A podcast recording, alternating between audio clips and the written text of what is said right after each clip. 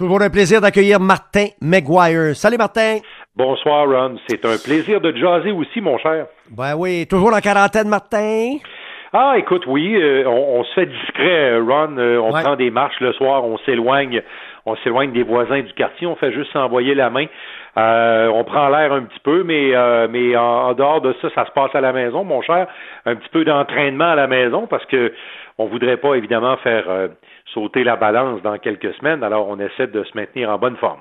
Bon, et Batman, lui, a, avisé sa gang oui. Ils étaient en quarantaine, eux autres aussi, mais c'est une date ultérieure. Oui, OK. Oui, effectivement, la, la, la, quarantaine devait se terminer aujourd'hui, en fait, ou demain, euh, plutôt 15 euh, avril, et on a décidé de prolonger jusqu'au 30. Alors, ce qu'on demande, euh, on conseille fortement, dis-je bien, aux joueurs de rester, de se placer en quarantaine préventive jusqu'à la fin du mois d'avril. Alors, comme beaucoup de, de citoyens, Ron, qui nous écoutent, là, ce qu'on dit aux joueurs, c'est restez chez vous, faites-vous livrer l'épicerie, puis euh, ayez le moins de contact possible avec les gens extérieurs. Euh, lavez-vous les mains et prenez soin de votre santé. De, 200 000 scénarios euh, envisageables. Puis ça va finir par une annonce officielle de M. Batman qui va dire c'est tout fini, on ferme les livres, il n'y aura pas de Coupe Stanley cette année, selon Ronald. Appel conférence oui. impliquant certains joueurs, mais les propos de Kane en particulier. En particulier, euh, Patrick Kane, euh, qui est en compagnie notamment de Mark euh, Shafley des Jets de Winnipeg. Kane et Shafley ont quand même de très bons gardiens de but dans leur équipe respective. On parle de Connor Hellebuck, qui est le gardien des Jets et qui est le coéquipier de Mark Shafley, et de Corey Crawford, qui est le coéquipier de Patrick Kane chez les Blackhawks de Chicago. Mais tous les deux, à l'unisson, quand on leur a posé la question à savoir quel était le gardien le plus intimidant, le gardien le plus difficile à déjouer dans une échappée ou en tir de barrage.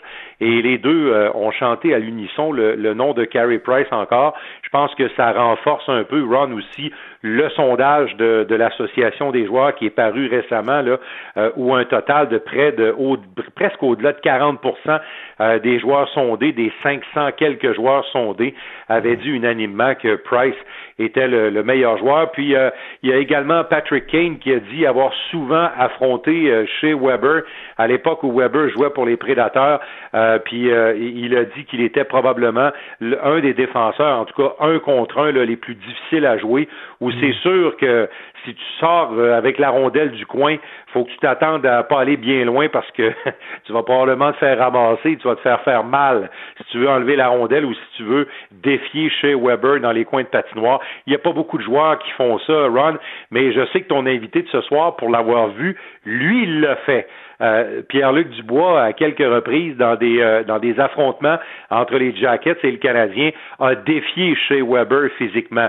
Euh, il n'y a pas eu le dessus la première fois, mais la deuxième fois, quand même, il s'en est bien tiré, puis c'est lui qui est sorti avec la rondelle. Alors, je, suis convaincu que ça donne une idée du caractère du jeune Pierre-Luc Dubois. Et tu faisais référence à ce sondage auprès des joueurs de l'association l'association des joueurs de la Ligue nationale, 580 8, 41, presque 42% on dit Price mhm. numéro 1, et le numéro 2 à 17, euh, Vassilievski. Tu vois l'écart. Alors voilà, on s'obstinera plus là-dessus. Toi et moi, en tout cas, on ne s'est jamais euh, trop, trop chicané On est, d'accord là-dessus. on est pas mal, pas mal, pas mal euh, d'accord.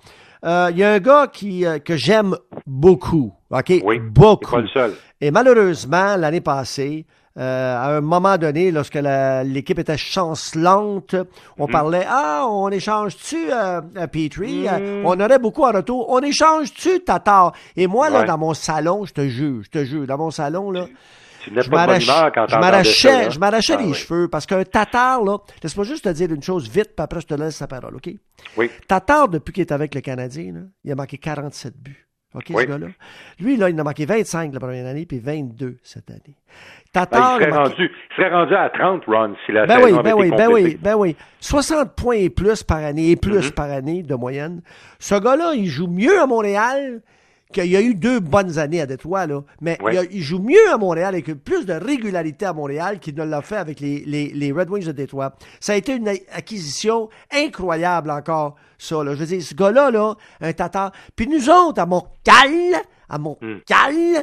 nous autres, on dit, ben, on aurait beaucoup pour. Mais pourquoi est-ce qu'on ne garde pas pour on dit, on a ben beaucoup avec lui?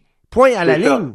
Ben absolument. Écoute, Ron, euh, la saison était même pas terminée. Euh, Tatar, euh, en 68 matchs, lui avait déjà amassé 61 points. En termes de points, là, c'était déjà avant la fin de cette saison-ci sa meilleure saison en carrière en termes de points. 22 buts, c'était pas sa meilleure saison. Il a fait 25 buts euh, avec le Canadien précédemment, mais c'est clair que c'est un joueur qui est extrêmement utile à l'équipe.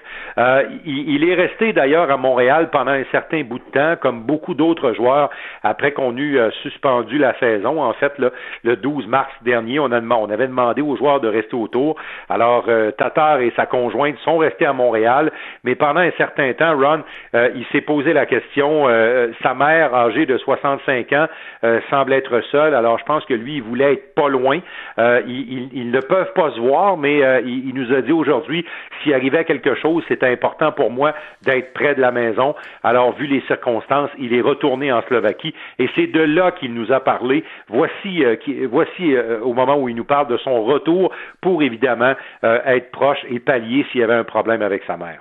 Yes, that was the major decision. I mean, uh, I was trying to stay in Montreal as long as possible. For me, you know, I didn't really know what the situation will be, but uh, as I was uh, monitoring the what's happening in Europe and uh, the other countries here, they start canceling the, slowly the flights, and I wasn't really sure if I will be able to get home. I wasn't really sure how will get this, how will be the situation after. So I had to make a quick decision obviously I wanted to be close to my family as well. Even if I'm here, I'm not, uh, you know, meeting my family. My my mom is in uh, the, the at hardly age where it's you know around 65, so I don't wanna I wanna be careful too. And uh, just it's nice to know I'm I'm close if something would happen. And you know, you just at this moment, you just want to be the closest to the family as possibly can. So I had to make a decision, and that's why I decided to flew home. Alors, euh, c'était une décision assez difficile à prendre à un moment donné, mais euh, il a dit, euh, comme ma mère a 65 ans, bon, elle est en bonne santé pour l'instant, la mère de Tatar, mais lui préférait être près de la famille dans les circonstances. Puis tu sais, Ron, on a parlé tantôt de Batman et du prolongement de la quarantaine jusqu'au 30 avril. L'exemple, tu sais, si on a dit à Tatar, OK, tu peux t'en retourner en Slovaquie, on a dit à Kotkaniemi, OK, tu peux, tu peux te, te, retourner en Finlande, même chose à Lekonen, puis un paquet de joueurs de Ligue nationale euh, qui, qui, sont retournés en Europe, ceux qui sont des, des Européens d'origine, bien sûr. Ça, je pense que ça donne un peu la température, Ron, là, sur ah euh, le fameux ah hockey d'été dont euh, de moins en moins de monde commence à croire. On a questionné Tatar là-dessus. il a été assez vague dans sa réponse, mais il a dit, il dit, c'est sûr qu'il faut protéger nos partisans, la santé de nos partisans partout dans la Ligue nationale. Il faut protéger la santé collective, la santé des joueurs. Et la priorité actuellement, c'est pas d'organiser une ligue d'été, c'est de s'assurer que tout le monde va être en sécurité et va être en santé, passer à travers pour que, bien sûr, ces voyages, ces déplacements-là soient faits de façon sécuritaire. On en a parlé tantôt, Ron, la meilleure saison de Thomas Tatar avec le Canadien. Moi, je pense qu'il est le joueur par excellence chez le Canadien cette année. Si la saison s'arrêtait euh, au 12 mars, là, euh, je pense pas que quelqu'un aurait pu le devancer là, dans le dernier droit, euh, même si Price a été bon à certains moments, Weber aussi. Je pense que Tatar a été le plus constant chez le Canadien cette année avec sa production offensive. il a été blessé dans les derniers moments. Lui aurait le feu vert, Ron. Si on voulait recommencer à jouer, là, il serait correct, il serait OK.